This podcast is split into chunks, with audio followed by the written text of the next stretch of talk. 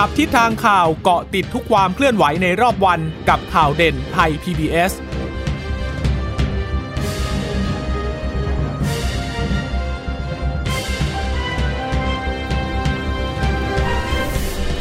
สวัสดีค่ะ สวัสดีค่ะ ต้อนรับคุณผู้ฟังสู่ข่าวเด่นไทย PBS นะคะ เราพบกันเป็นประจำทุกวันจันทร์ถึงศุกร์บ่ายๆแบบนี้ค่ะ อัปเดตข้อมูลข่าวสารที่เกิดขึ้นในรอบวันนะคะ กับดิฉันจีราชตาเอี่ยมรัศมีและคุณพึ่งนภาคล่องพยาบาลค่ะ ค่ะ ฝากสวัสดีคุณผู้ฟังทุกท่านนะคะ ที่รับฟังเราผ่านทางสถานีวิทยุที่เชื่อมโยงสัญญาณจากไทย PBS ค่ะ ก็มาติดตามกันเป็นประจำอย่างนี้นะคะะทุกวันจันทร์ถึงวันศุกร์นะคะอะอันนี้ก็ใกล้ที่จะพิปรายไม่ไว้วางใจกันแล้ว สัปดาห์หน้าแล้วนะคะอะตอนนี้เหมือนจะตกลงเรื่องของเวลากันได้แล้วล่ะนะเดี๋ยวมาติดตามความคืบหน้า แต่ว่ามันก็มีเรื่องระหว่างพักร่วมรัฐบาลเหมือนกันที่มีปัญหาอยู่เหมือนกันนะคะไม่ว่าจะเป็นค่ะพักพลังประชารัฐเอ่อกับทางประชาธิปัตย์นะคะ อันนี้ก็เรื่องหนึ่งเขาก็มีเรื่องของเออเลือกตั้งแบบ เลือกตั้งซ่อมสสใช่ไหมคะ นครศรีธรรมราชที่เขามีปัญหากันนะคะ หรือระหว่างพักภูมิใจไทยกับทางพักพลังประชารัฐ ก็มีปัญหาในเรื่องของรถไฟฟ้าสายสีเขียวกันอะค่ะเดี๋ยวเรามาขยายกันนะคะในเรื่องของการพิปรายไม่ไว้วางใจ แต่เรื่องของโควิด -19 ก็ยังคงเกาะติดเหมือนเดิม แต่ว่าวันนี้ตัวเลขก็ลดน้อยลงแล้วนะคะค่ะยังไม่ลดถึง 200 นะวันนี้ ลดวูบเลยล่ะอืมลดแบบลดลงค่อนข้างเยอะเลยวันนี้เพิ่มขึ้นมาอีก 186 คนนะคะ ก็จะเป็นการติดเชื้อในประเทศจะเป็นส่วนใหญ่ มาจากระบบเฝ้าระวังและระบบบริการจะ141 คนอ่าแบ่งเป็นกลุ่มสมุทรสาครซะ132 นะคะปทุม 4 กรุงเทพ 3 นครปฐม1เพชรบุรีอีก1นะคะ แล้วก็เป็นการค้นหาเชิงรุกในชุมชนอีก 35 คนนะคะ ถือว่าน้อยลงมาเยอะเลยนะสำหรับตัวเลขของการติดเชื้อจากผู้ที่ที่ไปหาผู้ติดเชื้อเชิงรุกในชุมชน แล้วกลายเป็นว่าระบบเฝ้าระวังเนี่ย มันขึ้นมาเยอะมากเลยใช่ วันนี้ะคะตัวเลขคือเดินไป ตรุไปสัมผัสกับเชื้อ แล้วก็ไปตรวจโรงพยาบาลอ่าแล้วก็เจอเชื้อเนี่ยเยอะมากเยอะทีดีวมากเลยนะคะ ซึ่งซึ่งในจำนวนผู้ติดเชื้อที่ไปค้นหาเชิงรุกอีก 35เนี่ยก็กลายเป็นก็มีสมุทรสาครอีก 31 และสมุทรสงครามอีก 4 คือส่วนใหญ่ก็ยังเป็นพื้นที่สมุทรสาครเป็นหลักนะ ทั้งระบบเฝ้าระวังทั้งการค้นหาเชิงรุก นอกจากนี้ก็ยังมีคนที่เดินทางกลับมาจากต่างประเทศและเข้า SQ อีก 10 คนนะคะ มาจากอังกฤษ 2 UAE 2 เยอรมัน อินเดีย มาเลสวีเดน ตุรกี สหรัฐประเทศละ 1 ค่ะ ตอนนี้รวมผู้ป่วยสะสมในประเทศจะอยู่ที่ 23,557 แล้วก็ติดเชื้อในประเทศเนี่ยเขาจะแยกย่อยมาอยู่ที่ 7,623 ตรวจคัดกรองเชิงรุกอีก 13,383 เดินทางมาจากต่างประเทศ 2,551 รักษาหายแล้ว 17,410 นะคะ แล้วก็เพิ่มขึ้นอีก 468 ทีนี้ยอดผู้เสียชีวิตยังคงสะสมคงที่ 79 คนก็นับว่าเป็นเรื่องที่ทำให้หายใจได้คล่อง แต่ยังมีการคัดกรองเชิงรุกอยู่ต่อเนื่องนะคะ ยังไม่ได้หยุดแค่เพียงแค่นี้ แต่ว่าจำนวนอาจจะลดลงจากช่วงก่อนหนั้นเนี้สัก 2 สัปดาห์ก่อนหน้านี้วันละ 10,000 ตอนนี้ก็ลดลงครึ่งหนึ่งละ เหลือประมาณวันละ 5,000 ก็ ยังอยู่ในพื้นที่ของสมุทรสาครซะเป็นส่วนใหญ่ที่มีการตรวจคัดกรองกันเพิ่มขึ้น ถ้ามาดูระดับโลกของประเทศไทยยังคงอยู่ที่อันดับ 115 เท่าเดิมนะคะ อืมนะคะก็ตอนนี้ก็ 106 ล้านคนแล้วอะนะคะเอ่อในสมุทรสาครตอนแรกดิฉันก็ตั้งข้อสังเกตเอ๊ะที่ลดลงเนี่ยเอ่อเกิดจากการตรวจหาเชื้อวันละหมื่นคนเหมือนเดิมหรือเปล่านะคะ แต่ว่าล่าสุดเนี่ยแพทย์หญิงอภิสมัยก็บอกแล้วว่าก็คือตรวจเอ่อไม่ได้ไปตรวจที่โรงงานวันละหมื่นคนเหมือนเดิมแล้วนะคะ แต่ว่าเน้นสุ่มเอาก็คือเป็นการสุ่มตรวจในเอ่อโรงงานที่มีการติดเชื้อน้อยกว่า 10%นะคะค่ะก็เลยทำให้ได้ตัวเลขเนี่ยที่ลดน้อยลง แต่เห็นบอกว่าเดี๋ยวจะเอ่อค้นหาเชิงรุกมากขึ้นจนถึงสิ้นเดือนกุมภาพันธ์นี้แหละนะคะ ทีนี้ในเคสของออคุณหมอเนี่ยวันนี้ก็พูดถึงเรื่องของพื้นที่กทมด้วยนะคะะที่บอกว่าตอนนี้การคัดกรองในโรงงาน ในเขตกทมนะคะที่กทมเนี่ยก็มีพื้นที่ติดกับสมุทรสาคร ซึ่งก็มีโรงงานอยู่หลายโรงงานหลายแห่งอยู่เหมือนกันนะคะเอ่อในภาษีเจริญบางแคหนองแขมบางบอนบางขุนเทียนตรงเนี้ยมีรวมๆแล้วนะคะ 123 โรงงาน ก็ตรวจคนงานไปแล้ว 13,000 กว่าคน ก็พบผู้ติดเชื้อ 54 คน ก็คิดเป็นผู้ติดเชื้อ 0.40%ก็เป็นการค้นหาเชิงรุกนะคะ คุณหมออภิสมัยบอกว่าข้อมูลที่ได้จากการตรวจ หาเชิงรุกเนี่ยก็พบว่าผู้ติดเชื้อเนี่ยมีการอยู่อาศัยรวมกันภายในชุมชน หรือในหอพักค่ะ ดังนั้นมาตรการเฝ้าระวังส่วนบุคคลเนี่ยจึงเป็นเรื่องที่สำคัญที่สุดนะคะ อย่างไรก็ดีคุณหมอบอกว่า การเข้าไปใช้พื้นที่สาธารณะเดียวกันกับผู้ติดเชื้อโควิด -19 เนี่ยไม่ได้ถือว่าผู้นั้นจะกลายเป็นผู้ที่มีความสัมผัสเสี่ยงสูงเสมอไป เอ๊ะวันนี้คุณหมอก็พูดใช่ไหมคะ เรื่องของสัมผัสเสี่ยงสูงเสี่ยงต่ำเนี่ยดูกันยังไงใช่ไหมคะ ใช่ก็เน้นย้ำอีกทีนึงนะคะว่าจะแบ่งแยกกันยังไงนะคะ ก็เป็นการให้ข้อมูล ซ้ำเดิมเพื่อให้เกิดความเข้าใจที่มันตรงกันมากยิ่งขึ้นด้วยนะ เพราะว่าจนถึงทุกวันนี้เนี่ยหลายๆคนพอตัวเองอาจจะไม่ได้อยู่ในกลุ่มเสี่ยงไงก็เลยไม่ค่อยมั่นใจเหมือนกันว่าเอ๊ะตัวเองเนี่ยถ้าเกิดมีรายงานบอกว่าในพื้นที่เนี่ยมีคนติดเชื้อขึ้นมาตัวเองจะเป็นเสี่ยงสูงเสี่ยงต่ำไหมปักซอย ต้นซอยปักซอย ท้ายซอยอะไรอย่างเงี้ยตัวเองจะเกี่ยวข้องด้วยหรือเปล่าคุณหมอก็เลยบอกว่าถ้าสัมผัสเสี่ยงสูงก็คือคนที่อยู่ในครอบครัวเดียวกัน หรือว่าพูดคุยกันเกิน 5 นาที ถอดหน้ากาก พูดคุยกันเกิน 5 นาทีมีการเว้นระยะห่างกันค่อนข้างน้อย แล้วก็ต้องอยู่ด้วยกันเป็นเวลานานด้วยนะ ไม่ใช่บอกว่าแป๊บๆนะคะ คืออย่างน้อยต้อง 5 นาทีขึ้นไปนะคะนี่ก็จะเป็นกลุ่มที่ถือว่าค่อนข้างจะเป็นสัมผัสเสี่ยงสูงนิดนึงรับประทานอาหารร่วมกันโต๊ะเดียวกันเป็นเวลานานอันเนี้ยก็จะถือว่าเป็นผู้สัมผัสเสี่ยงสูงด้วยนะคะ อย่างเรื่องของการใช้พื้นที่สาธารณะร่วมกันอย่างอยู่หอพักเดียวกันใช้ลิฟต์เดียวกันผ่านเข้าออกล็อบบี้นั่งโซฟาเดียวกันอันนี้เนี่ยคุณหมอย้ำบอก ไม่ใช่เสี่ยงสูงนะ แต่ถ้าอยู่ในสมมุติหอเนี้ยมีคนติดเชื้อ หรือคอนโดแห่งนี้มีคนติดเชื้ออย่างนี้สมมติว่าคอนโดดิฉันเนี่ยมีมีคนชาวต่างชาติเขาอาศัยอยู่คนอินเดียเขาติดเชื้อขึ้นมาดิฉันเสี่ยงสูงไหมไม่สูงไม่สูง เพราะว่าคุณไม่ได้ไปอย่างที่บอกเมื่อสักครู่ไม่ได้ไปนั่งรับประทานอาหารร่วมกัน ไม่ได้คุยกันถอดหน้ากากเกิน 5 นาที ไม่ได้อยู่ในห้องเดียวกันและอาจจะเป็นหอพักคอนโดเดียวกัน แห่งเดียวกันลิฟต์ ใช้ลิฟต์เหมือนกันใช้ลิฟต์ตัวเดียวกัน ผ่านเข้าออกล็อบบี้พื้นที่ส่วนกลางเหมือนกัน นั่งโซฟาเดียวกันไม่ได้ถือว่าเป็นปัจจัยเสี่ยงสูง แต่สมมติว่าถ้าเกิดว่าเขาเอา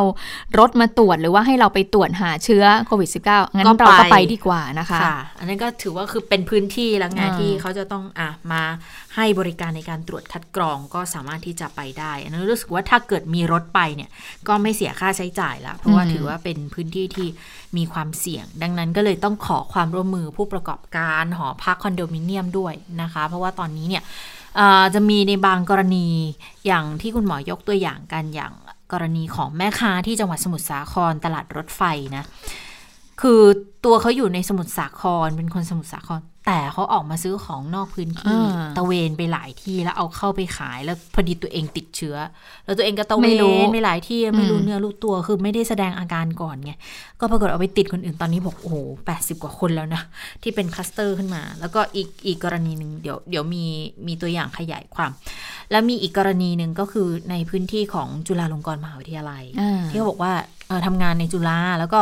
อยู่เขาเรียกอะไรจุฬานิวาสนะคะเป็นเป็นหอพักของเจ้าหน้าที่ที่ทำงานในจุฬาเจ้าหน้าที่นะไม่ไม่ใช่นักศึกษานะคะ ก็เลยต้องบอกว่าเนี่ยมันเป็นปัจจัยเสี่ยงอย่างหนึ่งเหมือนกันนะคะ แล้วก็อาจจะอาจจะนะ จะมีคนที่ติดเชื้อเพิ่มขึ้นนอกเหนือจาก 3 คนที่มีการยืนยันก่อนหน้านี้ด้วยนะคะ อาจจะเพิ่มเป็นอีกอีก 9 คนด้วยกันด้วย คือในลักษณะของ กรณีที่ว่าอยู่ที่เดียวกันก็จริงแต่ว่าเหมือนเขาเป็นเพื่อนร่วมงานกันนะ่ะเขาก็เลยมีความสัมพันธ์มีปฏิสัมพันธ์ใกล้ชิดกัน มากกว่าการที่อยู่ในหอพักแล้วมีความเสี่ยงที่จะติดนะ แต่ว่าก็ต้องระวัง เพราะว่าบางพื้นที่คนอยู่เยอะๆแออัดอะไรเงี้ย มันก็เป็นปัจจัยเสี่ยงอย่างหนึ่งด้วยเหมือนกัน ค่ะ ส่วนเรื่องของวัคซีนพาสปอร์ตมีการพูดกันเยอะเลยนะคะเมื่อสัปดาห์ที่ผ่านมาโดยภาคเอกชน โดยเฉพาะด้านการท่องเที่ยวเนี่ยก็อยากให้มีการใช้วัคซีนพาสปอร์ตก็คือว่าถ้าชาวต่างชาติคนไหนได้ฉีดวัคซีนแล้วนะคะมีการออกใบรับรองแล้วเนี่ยเราก็ควรจะ อนุญาตให้คนเหล่านี้ให้คนชาวต่างชาติเนี่ยเข้ามาท่องเที่ยวในประเทศได้ ก็คือเพื่อให้การท่องเที่ยวของไทยเนี่ยมันฟื้นตัวได้ด้วยนะคะ พูดกันเยอะเหลือเกินปรากฏว่าเมื่อวานนี้เนี่ยทาง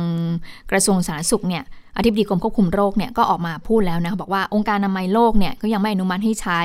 ในเรื่องของวัคซีนพาสปอร์ตนะ ก็คือว่ามันยังไม่มีผลการศึกษาที่ชัดเจนออกมาว่าเอ๊ะถ้ามีรับรองแล้วเนี่ยจะปลอดภัยจะไม่กลับมาติดเชื้ออีกหรือเปล่าก็คือ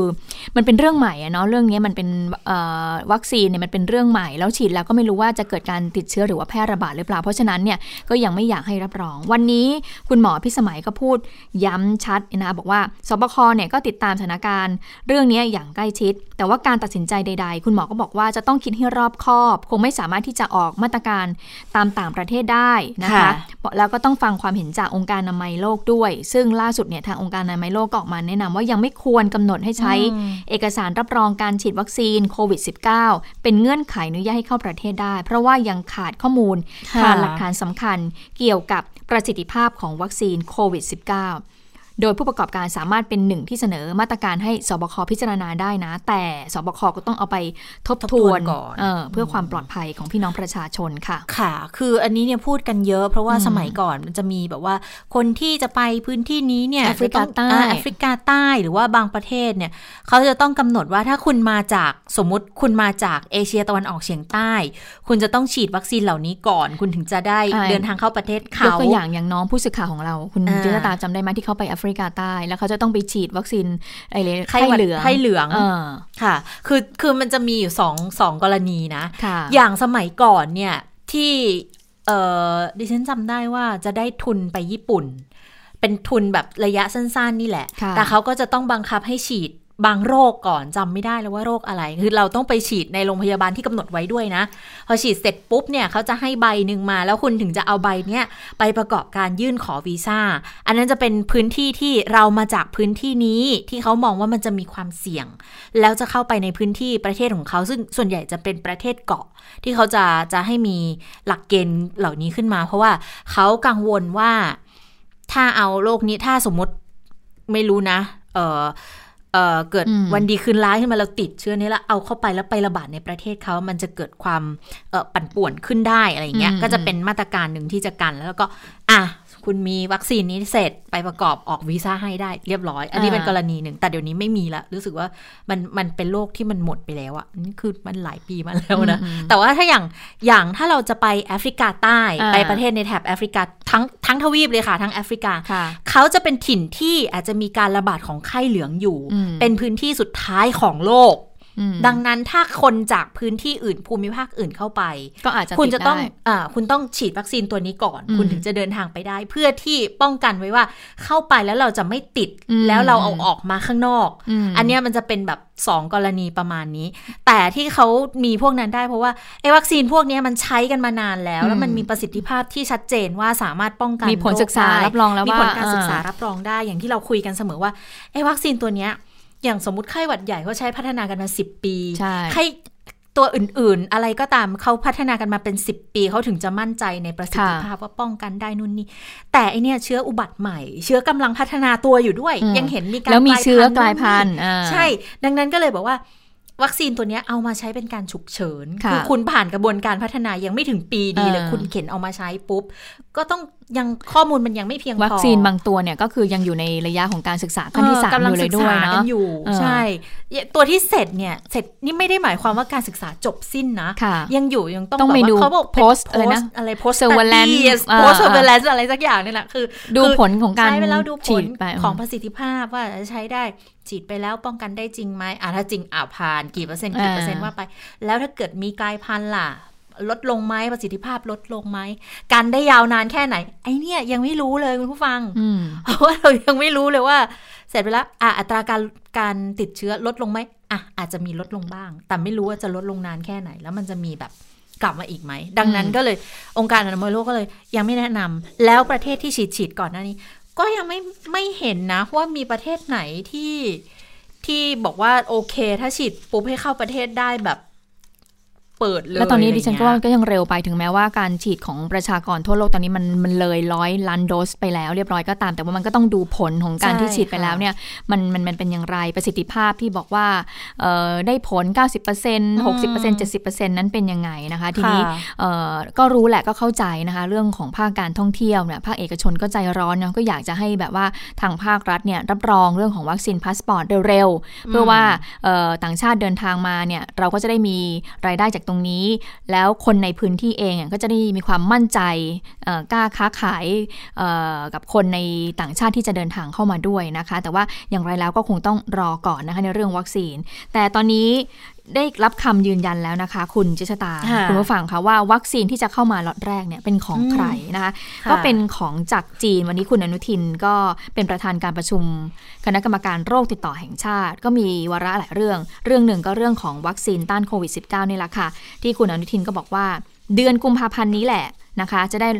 รับวัคซีนล็อตแรกจาก Sinovac ไซโนแวคแล้วนะคะซีกับไซจริงๆ เหมือนกันนะนะคะอ่าไซโนแวคจากประเทศจีนเนี่ยสองล้านโดสไอ้ที่บอกจากแอสตราเซเนกาห้าหมื่นโดสเนี่ยอันนั้นเอ่อมันก็ติดปัญหาเรื่องของการเอ่อส่งออกเขายังไม่ให้นะคะเอาจากออกยุโรปมานะคะทีนี้คุณอนุทินก็บอกว่าถ้าได้แน่นอนเนี่ยสองล้านโดสก็คือมาจากจีน ไปฟังค่ะเสียงของคุณอนุทินกันค่ะ หลักๆจะเน้นในในช่วงต้นนี้ก็คงคงมาจากประเทศจีนของซีโนแวคที่เราได้สั่งซื้อไป2ล้านโดสนะครับเอ่อเราจะ มีการสั่งซื้อเราเราเราได้สั่งซื้อวัคซีนจากแอสตราเซเนกานะครับ เริ่มต้นที่ 26 ล้านโดส แล้วก็มีการ confirm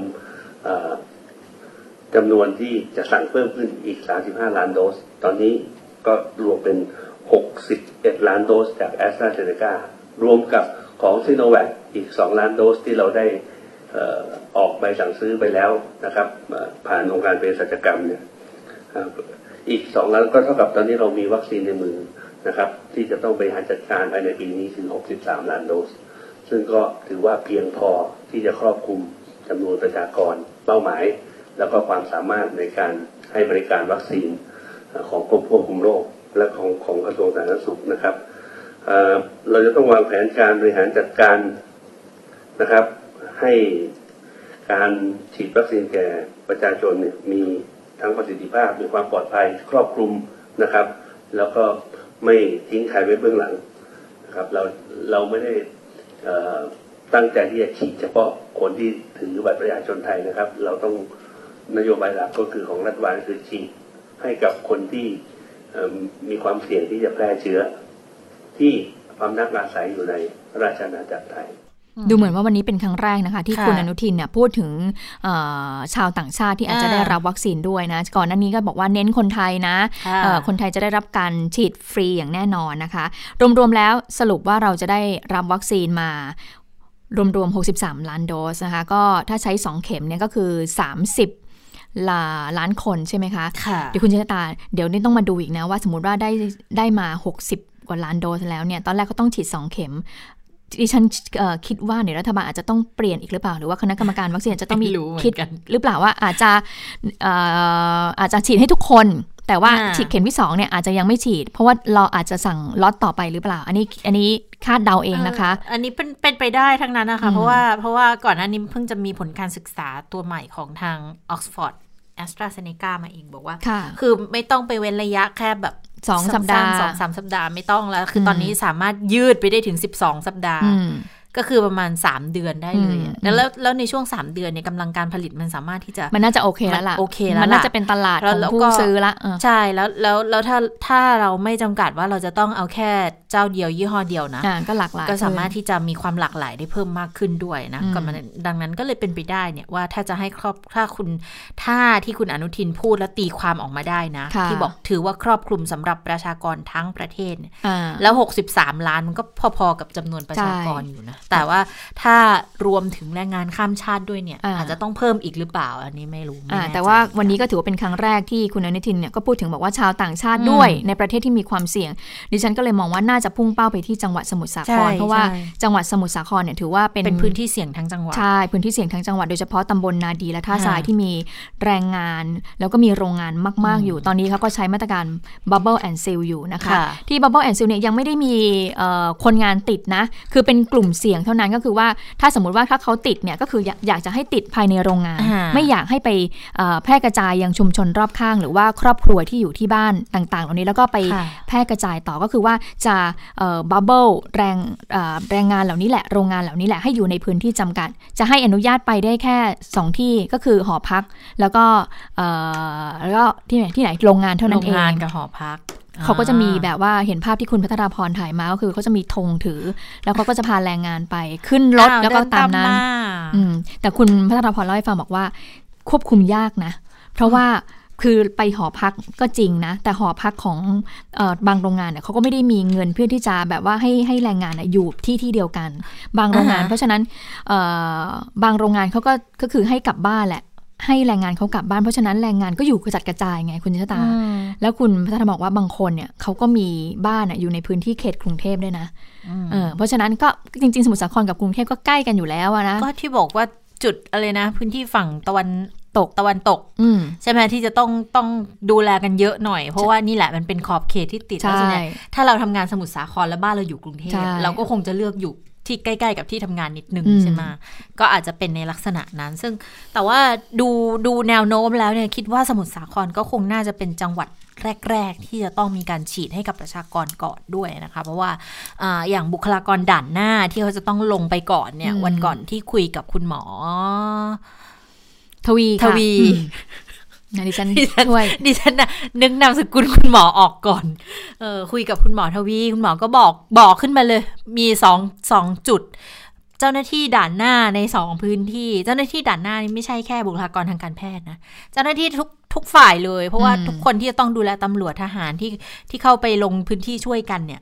เจ้าหน้าที่ปกครองเนี่ย เจ้าหน้าที่ทางการแพทย์ทุกอย่าง ต้องฉีดก่อน เอาง่ายๆเลยพระถ้าข้ทำไปสัมผัสวิโดยตรงธีการบับเบิลใช่ไหมมันไม่ได้มีแค่ภาคเอกชนมีโรงงานนะอ่าต้องฝ่ายปกครองต้องฝ่ายเข้ามาปกดูครองแลเข้าด้วยไปดูแลลงเข้าทะไปเบีตรวยจนสอบจัดระเบียบด้วย เอาง่ายเออๆดูผู้ว่าสิเออ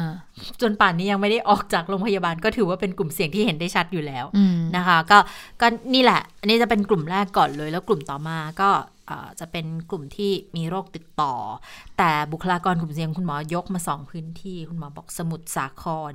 กับแม่สอดอืมเออซึ่งแม่สอดตอนนี้ก็ดูแล้วแนวโน้มเออน่าน่าน่าจับตาจริง ๆ ด้วยนะคะ เพราะว่าเริ่มมีรายงานติดเชื้อในชุมชน อันเนื่องมาจากคนก็ยังเดินทางไปสองพื้นที่กันอยู่อะนะบางทีก็เข้าใจเจ้าหน้าที่นะว่าห้ามก็คงจะห้ามไม่ได้ง่าย ๆ หรอก เพราะว่าถ้าคนในพื้นที่ก็คงจะรู้เส้นทางรู้อะไร ได้ค่อนข้างที่จะชัดเจนไปมาหาสู่กันได้ง่ายกว่า แต่เรื่องวัคซีนเนี่ยต้องมึงเอ่อ ต้อง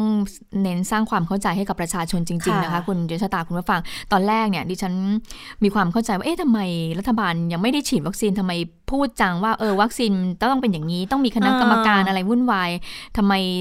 เอ่อดูมีขั้นตอนเยอะจังแต่ตอนนี้ดิฉันเข้าใจแล้วนะคะ เพราะว่าเรื่องของวัคซีนเนี่ยเป็นวัคซีนมันขาดแคลนด้วยไงคะมันค่ะไม่ได้เป็นของที่มันฟุ่มเฟือย มันยังเป็นสิ่งที่เอ่อทุกมันคยังนไม่เนี่ยได้เป็นมีให้เป็นใช้ขนาดเออเป็นที่ต้องการของทุกคนอยู่เพเพราะราะฉะนั้นเนี่ยใครๆก็อยากที่จะได้รับวัคซีน ประชาชนทุกคนก็อยากได้รับวัคซีน แค่ประเทศเพื่อนบ้านเราเนี่ยได้รับการฉีด แต่เรายังไม่ได้ ก็มีการตั้งข้อสังเกตต่างๆ มากมายว่าเอ๊ะทำไมเรายังไม่ได้ รัฐบาลช้าไปหรือเปล่า มีมันมีขั้นตอนอะไร แล้วจะเปิดให้เอกชนเอาเข้ามาได้ไหม แล้วคนอื่นๆ ที่อยู่ในประเทศล่ะที่เป็นชาวต่างชาติคนจีน คนที่เขาอาศัยอยู่ในประเทศไทยหูมีเยอะเหมือนกันนะอืมที่เขาอยากจะฉีด ซึ่งเขาเนี่ยคงจะเอ่อรอเนี่ยมันคงจะไม่ไหวเขาก็อยากฉีดเหมือนกัน มีรายละเอียดค่อนข้างเยอะทีเดียวนะคะ ดังนั้นก็เลยเป็นหนึ่งในเรื่องที่จะต้องถูกอภิปรายเหมือนกันนะคะ คุณเจษตาในเรื่องนี้นะ ค่ะ ก็หลายๆ คนก็คงจะสับสนอีกเหมือนกันนะ เรื่องของการสื่อสารก็เป็นเรื่องที่สำคัญเช่นเดียวกันนะ เพราะว่าบางทีเนี่ยการสื่อสารออกไปแบบหนึ่งของของผู้ที่มีส่วนเกี่ยวข้อง ก็อาจจะทำให้เกิดการตีความได้เยอะเหมือนกันนะ อย่างเช่น เรื่องของบอกเราไม่ต้องรีบเออรอให้มีความปลอดภัยกันก่อน บางทีเราก็เข้าใจส่วนหนึ่งนะ แต่อีกส่วนหนึ่งมันก็ทำให้เกิดคำถามได้เหมือนกันนะหมายความว่ามันมีความเสี่ยงเยอะเลยเหรอ กับกับวัคซีนตัวหนึงที่จะเอาเข้ามาฉีดเนี่ย ซึ่งจริง ๆ แล้วเขาก็พูดกันเสมอนะว่ามันไม่ได้มีวัคซีนตัวไหนที่ปลอดภัยร้อยเปอร์เซ็นต์นะ บางทีคุณไม่รู้หรอกว่าร่างกายคุณจะมีปฏิกิริยากับอะไรหรือเปล่า เราไม่รู้ว่าเราแพ้อะไรมาตลอดชีวิตอะถ้ามาเจอบางตัวที่มันทำให้เกิดอาการแบบ อ่ออาการอาการไม่ดีขึ้นมาได้อย่างเงี้ยอืมหรือว่าจริง ๆ ฉีดวัคซีนมันก็คือการรับโรคเข้าไปในร่างกายอะค่ะอืมมันก็เป็นเชื้ออ่อนๆ เพื่อจะไปกระตุ้นภูมิคุ้มกันอะไรเงี้ย มันก็มีความเสี่ยงที่คุณอาจจะไข้ขึ้น หรือว่ามีอาการแทรกซ้อนอะไรต่าง ๆ ได้ อันเนี้ยมันเป็นเรื่องที่มีได้อยู่แล้ว แต่ว่า ก็ต้องสื่อสารให้เข้าใจว่า มันก็มีความปลอดภัยเพียงพอดูประเทศอื่นที่เขาฉีดกันสิก็ไม่ได้ว่าจะมีคนเจ็บป่วยอะไรขนาดที่ในอาการที่รับไม่ได้ขนาดนั้นนะนะคะค่ะ ทีนี้จะมีอีกเรื่องหนึ่งที่มีการสอบถามคุณหมอเหมือนกัน เดี๋ยว 12 เนี่ย หยุดตรุษจีนค่ะ เออมีวันจ่ายวันไหว้วันเที่ยวนะคะ วันจ่ายวันไหว้วันเที่ยวเนี่ยก็เดี๋ยวสัปดาห์นี้แล้วนะคะ ก็จะเป็นเทศกาลตรุษจีนแล้ว วันนี้ก็มีคำถามถามคุณหมอพิสมัยเหมือนกันว่าเอ๊จะต้องมีการปฏิบัติตัวยังไง เพราะว่าอย่าลืมว่าเทศกาลตรุษจีนก็เป็นวันรวมญาติกันนะ มีการเดินทางไปมาหาสู่กันในแต่ละครอบครัว ก่อนหน้านี้เนี่ยคุณหมอก็เคยออกมาพูดถึง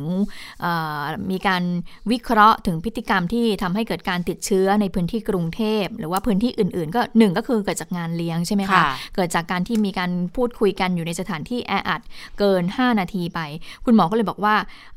ถ้าเกิดว่าจะไปมาหาสู่กันเนี่ยในครอบครัวนะคะก็ต้องมีมาตรการค่อนข้างเข้มงวดเหมือนกันในการดูแลตัวเองนะคะ ใส่หน้ากากไปพบกับครอบครัวพบกับญาติเนี่ยไม่ว่าจะไปไหนก็ต้องดูแลตัวเองเยอะ ๆนะคะ จะจะจับจ่ายใช้สอยวัตถุดิบก็ให้ระมัดระวัง เพราะว่าที่ตลาดหรือซูเปอร์มาร์เก็ตจะมีคนทั้งผู้ค้าแล้วก็ผู้ซื้อเนี่ยมันมีเรื่องของรักษาระยะห่างด้วยอย่างที่ฉันไปตลาดที่ฉันไปตลาดบ่อย ช่วงสุดสัปดาห์เนี่ย ก็ไปจับซื้อผลไม้ใช่ไหมคะ คุณจิรตา พอขึ้นรถปั๊บนะดิฉันก็ต้องเอาพูดง่ายเอาแอลกอฮอล์ออกไปด้วย พอขึ้นรถปั๊บก็ฉีดกลับมาบ้านก็ฉีดล้างมือ บางทีก็ไม่แน่ใจว่าปลอดภัยหรือเปล่าก็ต้องเอาแอลกอฮอล์มาเช็ดพวงมาลัยด้วย เพราะเราไม่รู้ว่าถ้ามีใครมาอยู่แล้วเราไปกลับคนเดียวเราโอเคไงแต่เราเรากลับบ้านด้วยไปหาคุณพ่อคุณแม่ เราก็ไม่รู้หรอกถ้าเกิดคุณพ่อคุณแม่มานั่งแล้วจะแบบเอออาจจะได้รับเชื้อหรือเปล่า อันนี้ก็ต้องระวังเหมือนกันเพราะว่าไปจับซื้อผลไม้อะไรพวกนี้ค่ะ มันเป็นการจับร่วมเนาะเวลาเลือกซื้อผลไม้ตุจีนอะไรอย่างเงี้ยค่ะเพราะฉะนั้นก็ฝากกันด้วยแล้วกันนะคะใช่เพราะเวลาเราเลือกผลไม้บางทีเราก็หยิบก็จับขึ้นมาอะไรอย่างเงี้ยเราก็ไม่แน่ใจเหมือนกันว่าสรุปแล้วคนก่อนหน้าเขาเขาก็หยิบเขาก็จับเขาก็เลือกเหมือนเราด้วยหรือเปล่านะเอออันนี้ก็จะเป็นอีกส่วนหนึ่งแล้วก็บางทีนะ ผู้เฒ่าคุณอากงอาม่า ลูกหลานจะมาไง ก็ดีใจเดี๋ยวเตรียมทำกับเขาหลานชอบอันนี้ ไปหาซื้อข้าวซื้อของมาเพื่อจะทำให้อะนี่ก็เลยคุณหมอก็เลยบอกว่า ต้องเย็นเน้นย้ำกันนิดนึงนะว่าก็ต้องระมัดระวังแล้วก็สมมุติจะไปเที่ยวใช่ไหมวันเที่ยวอะไรอย่างเงี้ยไปรถคันเดียวกันก็ต้องใส่หน้ากากอนามัยด้วยนะคะ เพราะว่าไม่สามารถที่จะวางใจได้เลยส่วนแต้เอียคุณหมอก็บอกแล้วถ้าเกิดยังไงแล้วเนี่ยก็ผ่านเป่าตังได้ใช่ไหมผ่านแอปพลิเคชันเป่าตังได้โอน โอนก็ง่ายเลยอันทีนี้พูดถึงตุดจีนมาดูตัวเลขหน่อย เรื่องของเงินสะพัดมากน้อยแค่ไหนนะคะ ก็มีการวิจัยออกมาแล้วจากที่ปรึกษาศูนย์พยากรณ์เศรษฐกิจและธุรกิจ มหาวิทยาลัยหอการค้าไทย ได้เปิดเผยถึงผลสำรวจพฤติกรรม แล้วก็การใช้จ่ายของประชาชนในช่วงตรุษจีนในปีนี้นะคะ เป็นอย่างไรเขาบอกว่าภาพรวมปีนี้บอกเลยค่ะ คุณสวนีไทยรุ่งโรจน์บอกว่าไม่คึกคักเพราะมีปัจจัยจากการแพร่ระบาดโควิด -19 รอบใหม่แล้วก็รอบเก่า รวมถึงภาวะเศรษฐกิจชะลอตัวด้วย ก็ส่งผลทำให้ประชาชนเชื้อสายไทยจีนเนี่ยชะลอการใช้จ่ายลดลงนะคะ ปีนี้มูลค่าการใช้จ่ายเพียง 44,939 ล้านบาทนะคะ ปรับตัวลดลงร้อยละ 21.85 ก็เป็นอัตราต่ำสุดในรอบ 13 ปีนับตั้งแต่มีการสำรวจมาเลยค่ะ ประชาชนส่วนใหญ่นะคะ ก็ยังมีความกังวลกับโควิดอยู่ ก็ทำให้พฤติกรรมการใช้จ่ายนั้นเปลี่ยนไป โดยจะเห็นว่าเริ่มใช้บริการซื้อขายสินค้าออนไลน์กันมากขึ้น แบบ Delivery มากขึ้น ลดการท่องเที่ยวน้อยลงขึ้น แล้วก็พบว่ามีการนำเงินที่ได้รับจากโครงการของรัฐนั้นมาใช้จ่ายในช่วงเทศกาลตรุษจีนที่จะนำมาซื้อของเส้นไหว้ค่ะค่ะ อีกคนหนึ่งที่ออกมาให้ความเห็นเหมือนกันคุณธนวัฒน์พลวิชัยที่การบดี มหาวิทยาลัยหอการค้าไทยนะคะ แล้วก็เป็นประธานที่ปรึกษาศูนย์พยากรเศรษฐกิจและธุรกิจมหาวิทยาลัยหอการค้าไทยก็บอกเหมือนกันบอกตุจีนมีนี่คงไม่คึกค่ะ แล้วก็ต่ำที่สุดในรอบ 13 ปีเลยแหละ ปัญหาก็อย่างที่ทราบโควิด -19 ไปท่องเที่ยวอะไรกันได้ไม่มาก แล้วคนก็ระมัดระวังจับจ่ายใช้สอยด้วยนะ ดังนั้นก็ถือว่าไม่น่าจะจับจ่ายเครื่องเส้น เครื่องไหว้อะไรกันเยอะนะคะ การใช้จ่ายปรากฏว่าน่าจะลดลงไปอยู่ที่ร้อยละ21.85 เนาะหายไปประมาณ 12,000 ล้านเนี่ยจับจ่ายกัน 40,000 กว่าล้านเนี่ยก็เออจริง ๆ ก็ไม่ได้กระทบกับเศรษฐกิจไทยอะค่ะ เพราะว่ายังมีเงินที่อัดฉีดหลายโครงการไทยชนะ เรารักกันคนละครึ่ง อันนี้เนี่ยเขาประเมินแล้วว่าเม็ดเงินรวมกันของ 3 โครงการเนี่ยมันน่าจะมากกว่า 3 3 0 0 0 0 ล้านที่จะอัดเข้าระบบมานะ ก็เลยเชื่อว่าเศรษฐกิจไทยจะกลับมาเป็นบวกได้ในช่วงไตรมาสที่ 2 ปลายไตรมาสที่ 2 ของปี 64 เนี่ย แต่แต่ตรุษจีนเนี่ยกร่อยแน่ ๆ อาจารย์ธนวัฒน์บอกเลยตรุษจีนปีนี้เรียกได้ว่ากร่อย ไม่คึกคัก การใช้จ่ายลดลงในรอบ 13 ปีนะคะ ทั้งโควิด เศรษฐกิจไม่ดีรายได้น้อย ก็ชะลอการจับจ่ายแน่ ๆ อยู่แล้วโอ้โหอุตส่าห์เป็นปีแรกที่ได้หยุดทั้งที อืมไม่ช่วยอะไรไม่ได้เพราะเจอโควิดรอบสองอืมแต่เป็นถ้าฉันที่ฉันเป็นเด็กๆดิฉันคงจะเซ็งนิดนึงอะค่ะดิฉันก็กลัวว่าเออแต่เอียเราก็จะไม่ฟูเหมือนกันใช่ที่จะไม่ผ่านฟูมาฟ่องใช่ไหมนะคะคะใช่แต่เป็นผู้ใหญ่ผู้ใหญ่ก็คงจะแบบอ้อก็ต้องช่วงนี้ผู้ใหญ่จะลำบากนิดนึงอาจจะเอ่อให้แต้เอียเด็ก ๆ อาจจะน้อยลงตามสภาพเศรษฐกิจอะนะคะ ทีนี้มาดูเรื่องของการพิปรายไม่ไว้วางใจจะเริ่มขึ้นในวันที่ 16 กุมภาพันธ์นี้แล้วนะคะ เรื่องของเวลากรอบเวลาการพิปรายเป็นอย่างไรเคาะแล้วหรือยังนะคะ วันนี้คุณสุทินคลังแสงสสมหาสารคามพักเพื่อไทย ในฐานะประธานคณะกรรมการประสานงานพักร่วมฝ่ายค้านก็บอกว่า พูดถึงความพร้อมอภิปราย บอกว่าทุกอย่างลงตัวแล้วแหละ มีการแบ่งเวลาให้พักการเมือง โดยยึดหลักพักใหญ่ที่มีสสมาก ก็จะได้เวลาอภิปราย แต่พักเล็กถ้ามีประเด็นดี มีข้อมูลมากก็ได้เวลาเยอะเช่นกันไปฟังเสียงของคุณสุทินกันค่ะ อันนี้ก็ลงตัวแล้วครับ ก็เวลาที่เหลืออาจจะปรับบางนิดหน่อยได้มีการกำชับ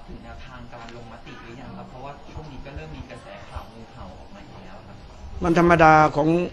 การจะอภิปรายแหละเรื่องงูเห่าก็คงขาดคงคิด แต่ซึ่งต้องขอบคุณนะ การมีข่าวนี้ออกมามันก็ขอบคุณว่าทำให้นักการเมืองทั้งที่คิดจะเป็นงูเห่า หรือไม่คิดก็แล้วแต่จะได้ระมัดระวังตัวยิ่งขึ้น ว่าสังคมกำลังจดจ้องกันอยู่ ส่วนว่าพวกเราได้พูดคุยกันถึงเรื่องลงมติอย่าง ก็ยังหรอก แต่ว่าทุกคนก็คงรู้ในใจดีว่าเป้าหมายและโจทย์ ของเราธงของเราคืออย่างไร อันนี้ไม่หนักใจค่ะ ทีนี้ผู้สื่อข่าวก็เลยถามต่อนะคะว่า แล้วกรอบเวลาที่ฝ่ายค้านได้ไป 42 ชั่วโมงเนี่ยจะสามารถอภิปรายจบ ในวันที่ 19 กุมภาพันธ์ แล้วก็ลงมติในวันที่ 20 กุมภาพันธ์หรือไม่ คุณสุทินก็บอกว่าก็คิดว่าเพียงพอนะ ถ้าไม่มีเจตนาที่ว่าจะลากหรือประท้วงให้เกิดเหตุวุ่นวาย ส่วนการประชุมรัฐสภาในวันพรุ่งนี้วันที่ 9 กุมภาพันธ์ เพื่อที่จะพิจารณายตติส่งเรื่องให้ศาลรัฐธรรมนูญวินิจฉัยการทำหน้าที่ของรัฐสภาในการแก้ไขรัฐธรรมนูญทั้งฉบับนะคะ คุณสุทินก็บอกว่าฝ่ายค้านเนี่ยจะชี้แจงเหตุผลเต็มที่เลย เพื่อคัดค้านการส่งเรื่องให้ศาลเนี่ยวินิจฉัย เพราะว่าฝ่ายค้านเนี่ยไม่เห็นด้วยกับการส่งตีความ โดยหลักสามัญสำนึกและหลักประชาธิปไตยนั้น รัฐสภามีสิทธิ์แก้รัฐธรรมนูญอยู่แล้ว โดยไม่ได้แก้แบบ หลักลอยนะ แต่ว่าเป็นการแก้ที่ยึดโยงประชาชน ดังนั้นการยื่นให้ศาลรัฐธรรมนูญตีความเนี่ยจึงเป็นการขัดขวางการแก้ไข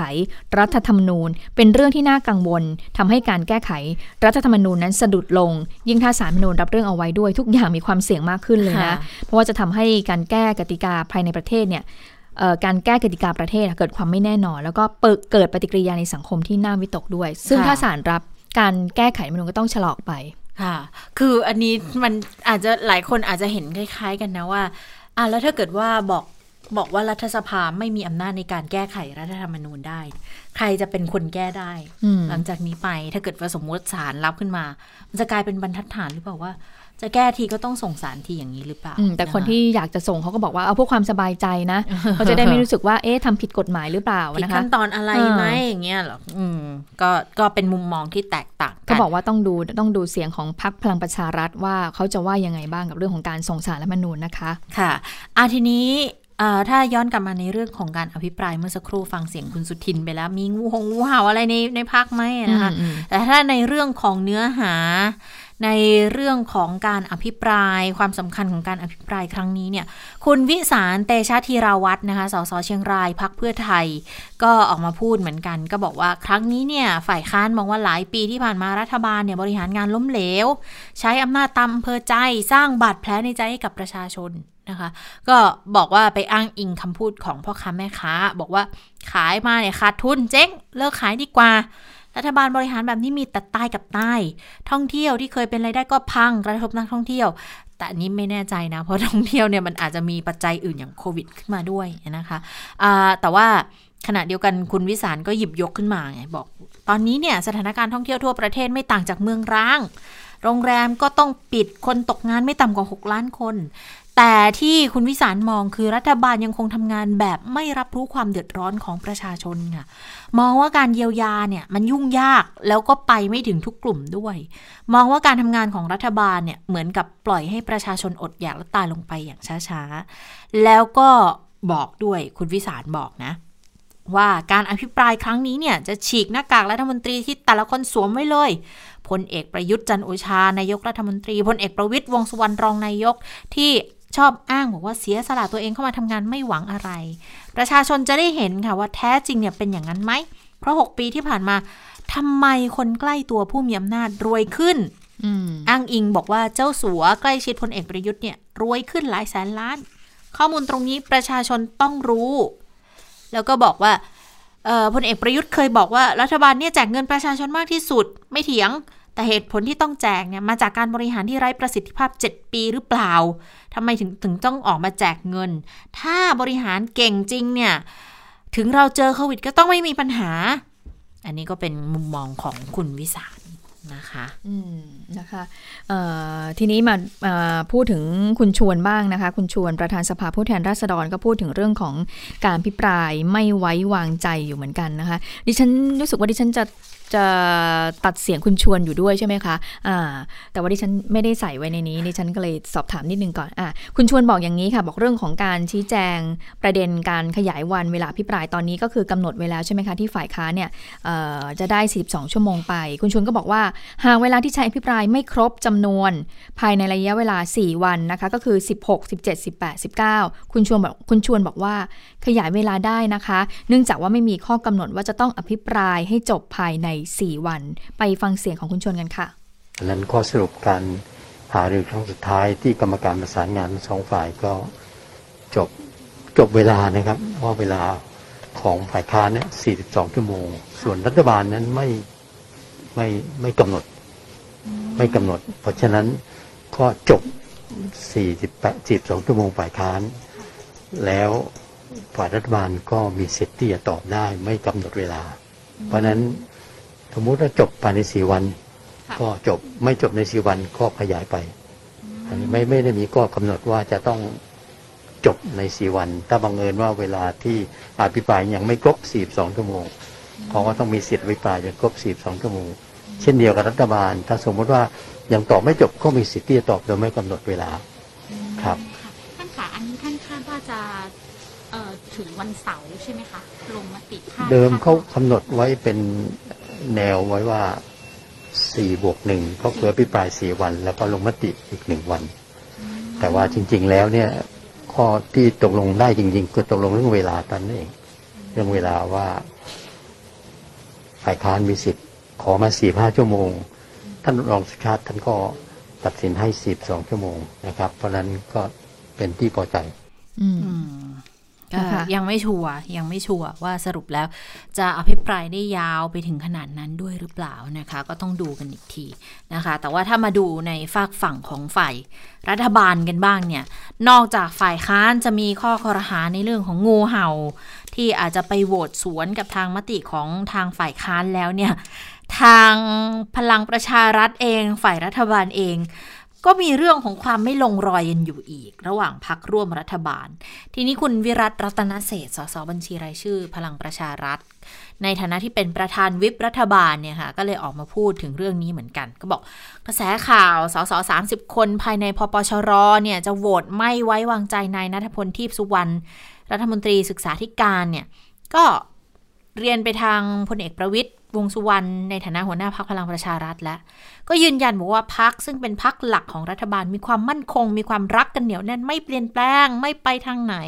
เพียงแต่บางครั้งเนี่ยคำพูดบางทีพูดสนุกสนุกก็อย่าเอามาเป็นประเด็นอืมเมื่อเช้าอ่านข่าวบอกโอ้ยตกใจเหมือนกันพาดหัวกันทุกฉบับเลย แต่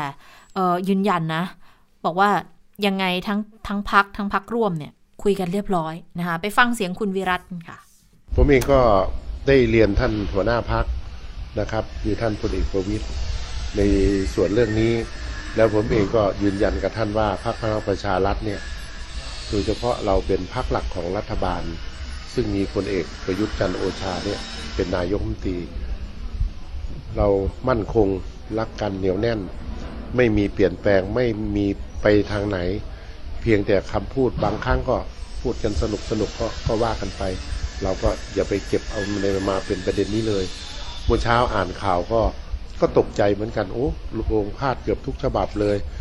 นะครับพักพลังประชารัฐไม่ใช่เฉพาะยืนยันเฉพาะในส่วนที่ตามที่เป็นข่าว ในพักร่วมรัฐบาลด้วยการเอกก็ตามที ไม่มีฮะแล้วก็ผมก็ยังมีโอกาสได้โทรเรียนคุยกับตัวแทนของพรรคต่างๆ ให้เขาเกิดความมั่นใจว่า ในการอภิปรายไม่ไว้วางใจในคราวนี้ พรรคพลังประชารัฐก็เหมือนเมื่อปีที่แล้วล่ะครับ คะแนนครบเป๊ะรับรองเลย ยืนยันได้ อืมคุณวิรัตก็ดูมั่นใจนะคะว่าจะค่ะได้รับคะแนนเสียงลงมตินั้นไปะคือการตอบของคุณวิรัตมันก็มาจากกรณีกระแสข่าวที่ว่า ก็บอกว่ามีแกนนำที่เป็นรัฐมนตรีช่วยว่าการในพักพลังประชารัฐบางคนนี่แหละ ไปล็อบบี้คะแนน เพื่อที่จะหวังเขย่าให้รัฐมนตรีบางคนเนี่ย หลุดจากตำแหน่งในการปรับครมไปหลังจากที่จบศึกซักฟอกไปแล้วนะคะ ก็เลยมีการคาดเดาต่าง ๆ นานาเลยว่า เอ๊ะ ชื่อเอ่อ ที่จะถูกเขย่าคอรมอที่จะถูกเขย่านั้นเป็นใครนะคะอ่าซึ่งหนึ่งในนั้นเนี่ยก็มีการพูดถึงคุณนัทพลทิพย์สุวรรณขึ้นมาเออก็เลยบอกว่าเอ๊ะมันจะอืมเกิดการเขย่าหรือเปล่า แล้วก็มีการพูดถึงเรื่องนี้ ซึ่งคุณวิรัตก็เลยตอบมาอย่างที่ได้ยินไปเมื่อสักครู่นี้ว่า ยังคงมีความเป็นเอกภาพกันอยู่นะค่ะแล้วเดี๋ยว 13 ถึง 14 เนี่ยค่ะ 10 รัฐมนตรีที่จะถูกอภิปราย คุณวิรัตบอกว่าจะให้มาเตรียมการ แล้วก็เก่งข้อสอบ ว่าแต่ละคนจะถูกอภิปรายเรื่องไหน โดยตัวแทนพักร่วมรัฐบาลก็จะซักถามก่อนที่ฝ่ายค้านจะอภิปรายค่ะ แล้วก็จะให้รัฐมนตรีเป็นคนตอบคือซ้อมกันเลยนะ ซ้อมกันเลย บอกถ้าเกิดตอบไม่ชัดเนี่ยจะได้ไปเอาข้อมูลมาเพิ่ม เหมือนครั้งที่ผ่านมาเคยซ้อมแบบนี้บอกได้ผลดี ส่วนพลเอกประยุทธ์เนี่ยจะมาร่วมติวด้วยไหม อันนี้ยังไม่ทราบ บอกใช้ติวเลยนะบอกโอ้เหมือนติวเตอร์เลย บอก ยังไม่ทราบแต่ว่าจะเรียนเชิญเหมือนกัน แต่ว่าส่วนตัวเนี่ยคุณวิรัตบอกไม่ห่วงเพราะท่านเตรียมการไว้หมดแล้วแหละแต่คนที่จะต้องมาแน่ทั้งเปิดทั้งปิด ก็คือพลเอกประวิทย์นะคะ ท่านเป็นหัวหน้าพักด้วยไง ยังไงมีติวเข้มขนาดเนี้ยก็คงจะต้องมาอยู่แล้วด้วยอืมเมื่อพูดถึงพลเอกประวิทย์นะคะ วันนี้ผู้สื่อข่าวก็ไปถามเรื่องของความมีเอกภาพ ความเป็นเอกภาพในพักพลังประชารัฐนั่นแหละนะคะ เพราะว่าจากกระแสข่าวที่บอกว่ามีรัฐมนตรีช่วยบางคนเนี่ยเอ่อไปล็อบบี้นะคะทำให้อาจจะมีการเขย่าเอ่ออรัฐมนตรีที่ถูกอภิปรายหรือเปล่านะคะ ทีนี้พลเอกประวิทย์ก็บอกว่าเรื่องเนี้ยไม่ทราบ ให้ไปถามพลเอกประยุทธ์ถึงความเหมาะสมในการปรับคอรมอเลยนะ ถ้าจะพูดถึงเรื่องของกับปรับคอรมอและเชื่อว่ากระแสดังกล่าวเนี่ย มันเป็นการบ่อนทำลายความมั่นคงของพรรคไปฟังเสียงของพลเอกประวิทย์กันค่ะ ไม่มีคลื่นใต้น้ำไม่มีนะไม่มีไม่มี ผมบอกไม่มีก็ไม่มี เป็นหนึ่งเดียว ไม่มีบทสวน ไม่มี มันเป็นเรื่องของพรรคจะต้องบอกบอกคุณด้วยเหรออะไม่รู้ผมจะไปรู้เขาเหรอผม เออ คุณรู้ก็บอกผมหน่อยเลยเลยอะไม่ต้องตรวจสอบแบบผมตรวจสอบผมเอง ผมไม่ต้องบอกคุณเนี่ย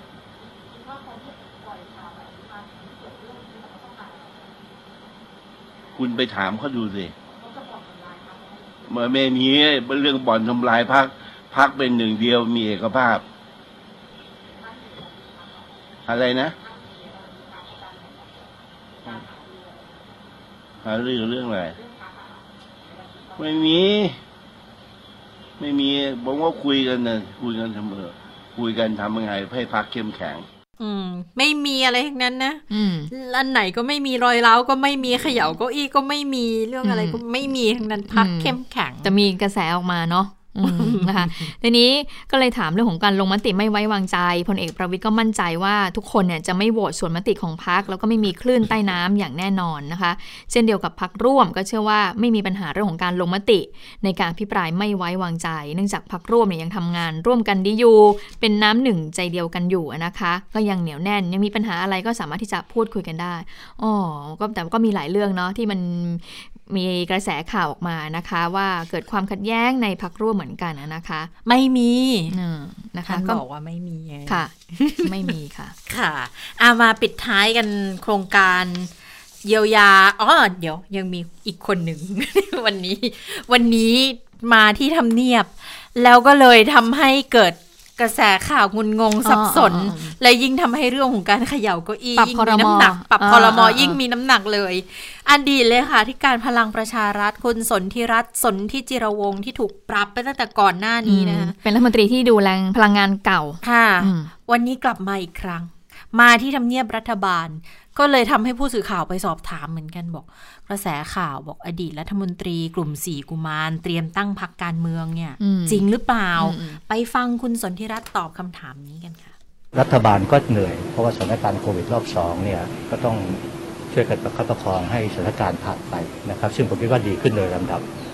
แล้วก็กลับไปสู่การฟื้นฟูนะครับ จากผลกระทบครั้งนี้ซึ่งเป็นระลอกที่สองคงไม่ได้คิดเรื่องการเมือง นะครับ ไม่ได้คิดจะทำการเมืองอะไรในช่วงเหล่านี้เลยนะครับเพียงแต่ว่าพยายามให้กำลังใจกับคนที่ทำงานให้มากที่สุดช่วงนี้นะครับคืออนาคตนี่คือยังยังสนใจในเรื่องของการเมืองอยู่ไหมคะเอ่อยังไม่ได้คิดต้องบอกตรงนี้นะครับ ผมคิดว่าวันนี้เป็นข่าวไปต่างๆ เป็นส่วนใหญ่มากกว่า เพราะว่าที่จริงแล้วเนี่ยรัฐบาลยังมีอายุอีก 2 ปีกว่านะครับ ซึ่งขณะนี้ผมว่าอาจจะว่าเร็วเกินไปที่เอ่อ มีการพูดกันถึงเรื่องเหล่านี้นะครับ ผมว่ายังใช้เวลาอีกนานมากทีเดียวนะครับ แล้วกระแสข่าวที่กลุ่มสีกุมารจะมีการตั้งพรรคนะครับ เป็นกระแสข่าวมาตลอดนะครับ ตั้งแต่ตั้งแต่ออกจากเอ่อพักมาแล้วนะครับ ก็ก็เป็นข่าวพูดกันไปนะครับ ยังไม่มีการเคลื่อนไหวอะไรทั้งสิ้นนะครับ แล้วก็ยังไม่ได้ทำอะไรเลยนะครับหมายถึงว่าอนาคในตเป็นไปได้ไหมครับยังไม่ได้มีการคุยกันเลยครับนะฮะสี่กุมารก็แทบจะไม่ได้เจอกันนะฮะก็ต่างคนต่างแยกย้ายไปทำหน้าที่ ท่านกอบศักดิ์ก็กลับแบงก์กรุงเทพอย่างนี้เป็นต้นนะครับต่างคนก็ต่างไปทำหน้าที่นานๆก็อาจจะพบปะกันบ้างท่านเรียกตัวเองเลยเนาะเออนั่นน่ะสิก็เลยจะบอกอะสรุปว่าอันนี้เป็นชื่ออย่างเป็นทางการแล้วใช่ไหมท่านยอมรับเองเลยว่าเป็นเป็นกลุ่มสี่กุมารนะคะค่ะอะปิดท้ายสั้นๆ เราชนะนิดนึงนะคะ ก็เอ่อจอดลงทะเบียนเนี่ยเกือบครบ 10 ล้านคนแล้วยังลงได้ถึงวันที่ 15 นะ แต่ว่าวันนี้คนที่เป็นกลุ่ม ที่เคยลงทะเบียนคนละครึ่งกับเราเที่ยวด้วยกัน แล้วปรากฏว่าตรวจสอบสิทธิ์วันที่ 5 แล้วตัวเองไม่ได้เนี่ยวันนี้สามารถเข้าไปทบขอทบทวนสิทธิ์ได้นะคะ ก็ที่เว็บไซต์เราชนะเลยไปที่ช่องตรวจสอบสถานะผู้ได้รับสิทธิ์ ถ้าเกิดว่าบอกว่าไม่ผ่านคุณสมบัติเนี่ยให้กดปุ่มทบทวนสิทธิ์ได้ทางเว็บไซต์เราชนะได้ตั้งแต่วันนี้เป็นต้นไป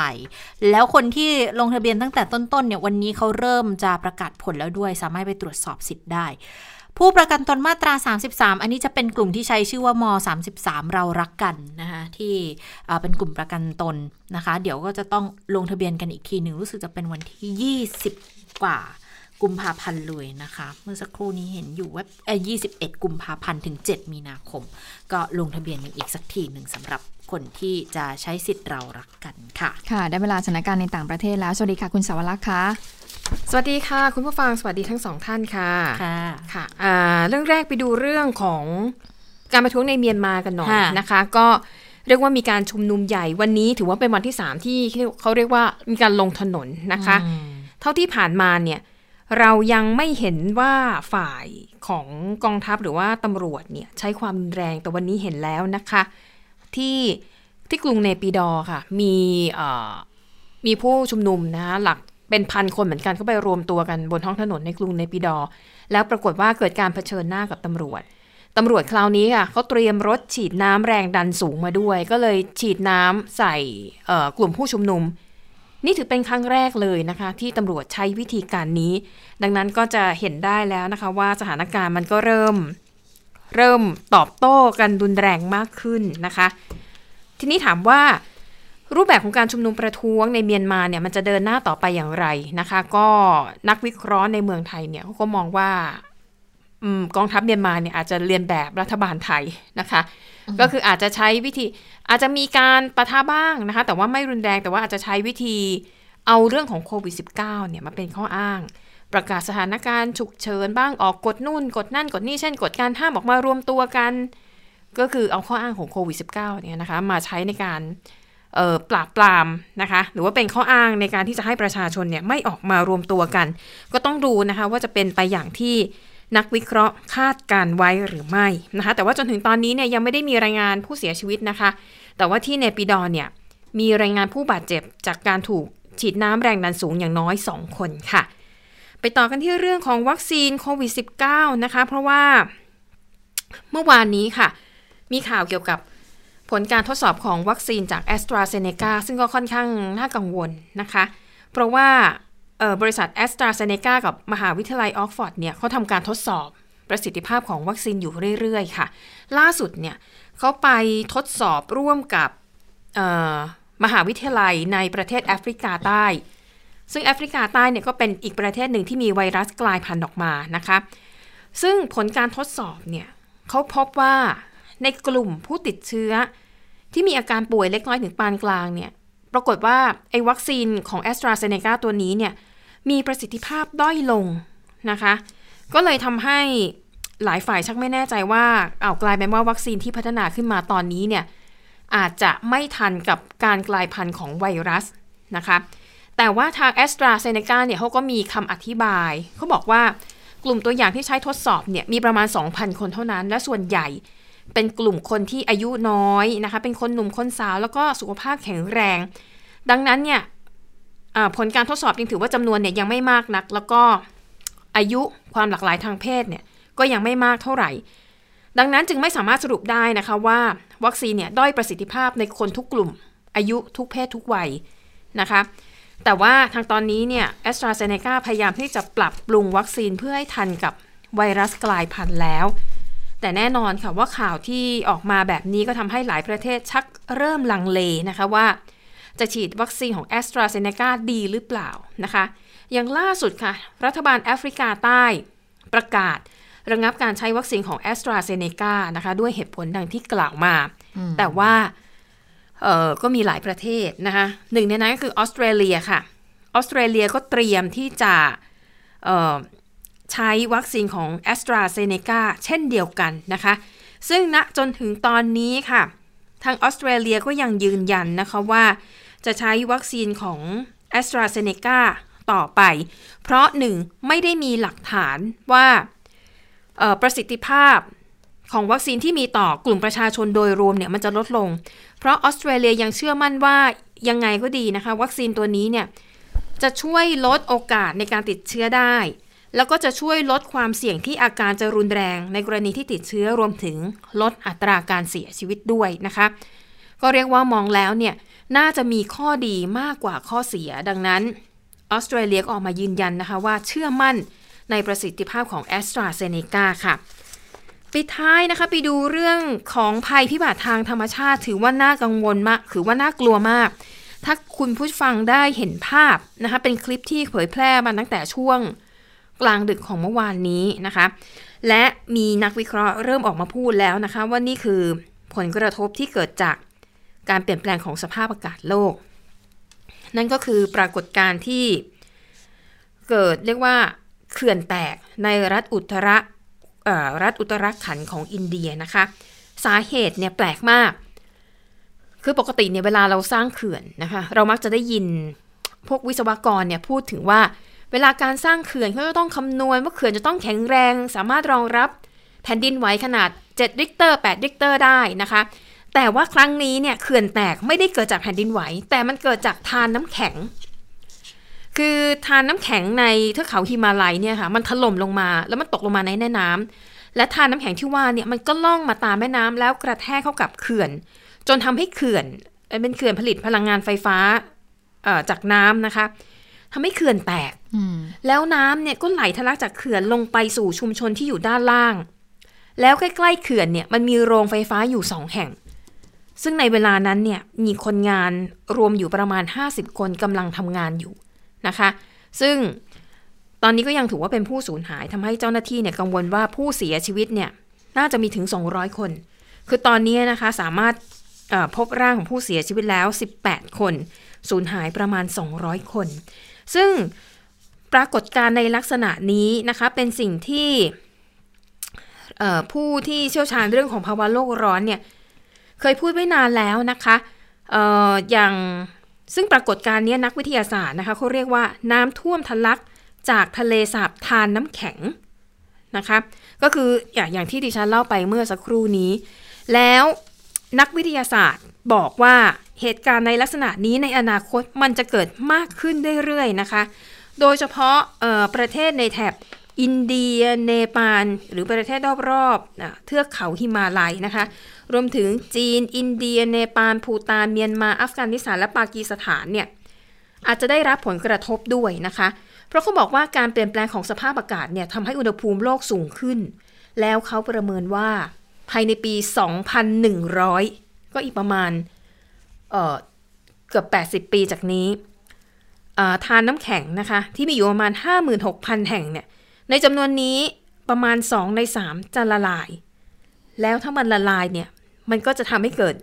น้ำท่วมนะคะ แต่ถ้าโชคร้ายเนี่ย มันจะทำให้เกิดปรากฏการณ์ที่เคยเกิดขึ้นในอินเดีย เมื่อที่เราได้เห็นภาพกันไปนะคะ อันนี้ก็ถือว่าเป็นเหตุการณ์รุนแรงที่เกิดขึ้น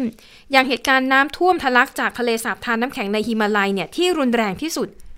มันเคยเกิดขึ้นเมื่อวันที่ 4 สิงหาคมปี 1985เขาบอกว่าตอนนั้นเนี่ยโอ้บ้านเรือนนี้พังเสียหายพินาศเลยนะคะ แล้วก็เวลาที่ทานน้ำแข็งมันถล่มลงมาในแม่น้ำเนี่ย มันทำให้เกิดคลื่นสูง 4-6 เมตรเลยนะนะคะอะดังนั้นก็นี่เป็นภัยธรรมชาติอีกรูปแบบหนึ่ง ที่เราอาจจะต้องติดตามกันมากขึ้น เพราะว่าในอนาคต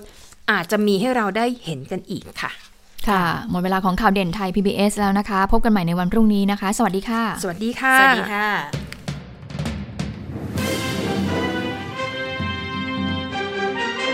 ติดตามข่าวเด่นไทย PBS ได้ทุกวันจันทร์ถึงศุกร์เวลา 15 นาฬิกาทางไทย PBS Radio และติดตามฟังข่าวได้อีกครั้งทางไทย PBS Podcast